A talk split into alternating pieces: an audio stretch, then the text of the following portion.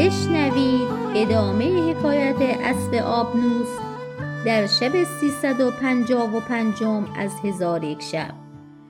گفت ای ملک جوانبخت ملک زاده خیشتن را در خانه زین نگاه داشته بود. چون ملک زاده این حالت بدید و منفعت اسب بدانست دلش بر آن شاد و مسرور گشت و شکر خدای تعالی به جا آورد و پیوسته به سوی زمین همی آمد و روی اسب را به هر سو که قصد می‌کرد همی گردانید تا اینکه ملک زاده از این سوی آن سوی رفتن مقصود حاصل کرد.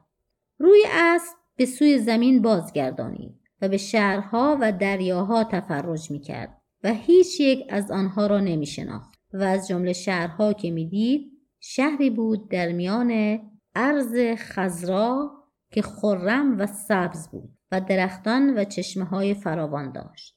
با خود گفت کاش می‌دانستم که این شهر چه نام دارد و در کدام اقلیم است. چون روز به آخر رسید با خود گفت من از برای خود بهتر از این شهر جایی نخواهم یافت.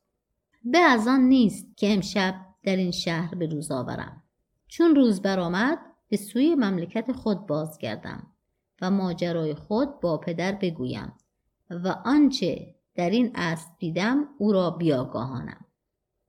پس جایی را تفتیش می کرد که در آنجا کسی او را و اسب را نبیند. ناگاه در میان شهر قصری بلند بدید. با خود گفت این قصر از همه مکانهای شهر بهتر است. پس اثری را که از جنبانیدن او اسب به زیر می آمد به جنبانی. در حال اسب فرود آمد و به بام قصر برسید.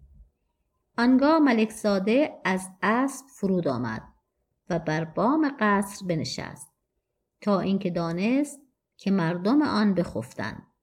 و چون ملک زاده از ساعتی که از پدر جدا گشته بود خوردنی نخورده بود از قایت گرسنگی از جای برخواستن نمی‌توانست. با خود گفت البته چنین قصد از خوردنی خالی نخواهد شد. پس اسب در همانجا گذاشته به لب بام درآمد. نردبانی در آنجا بدید. از نردبان به زیر آمده ساحتی یافت خرمتر از ساحت بهشت. از آن مکان عجب آمدش و در بنیان نیکوی آن خیره ماند. ولکن در آن قصر انیسی نیافت و کسی ندید. به حیرت اندر بایستاد و به چپ و راست نظاره می‌کرد و نمی‌دانست که به کدومان سو رود.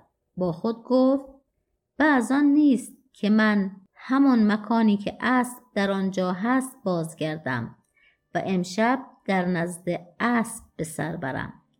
چون بامداد شود سوار گشته روانه شوم. چون قصه به جا رسید بامداد شد و شهرزاد لب از داستان فرو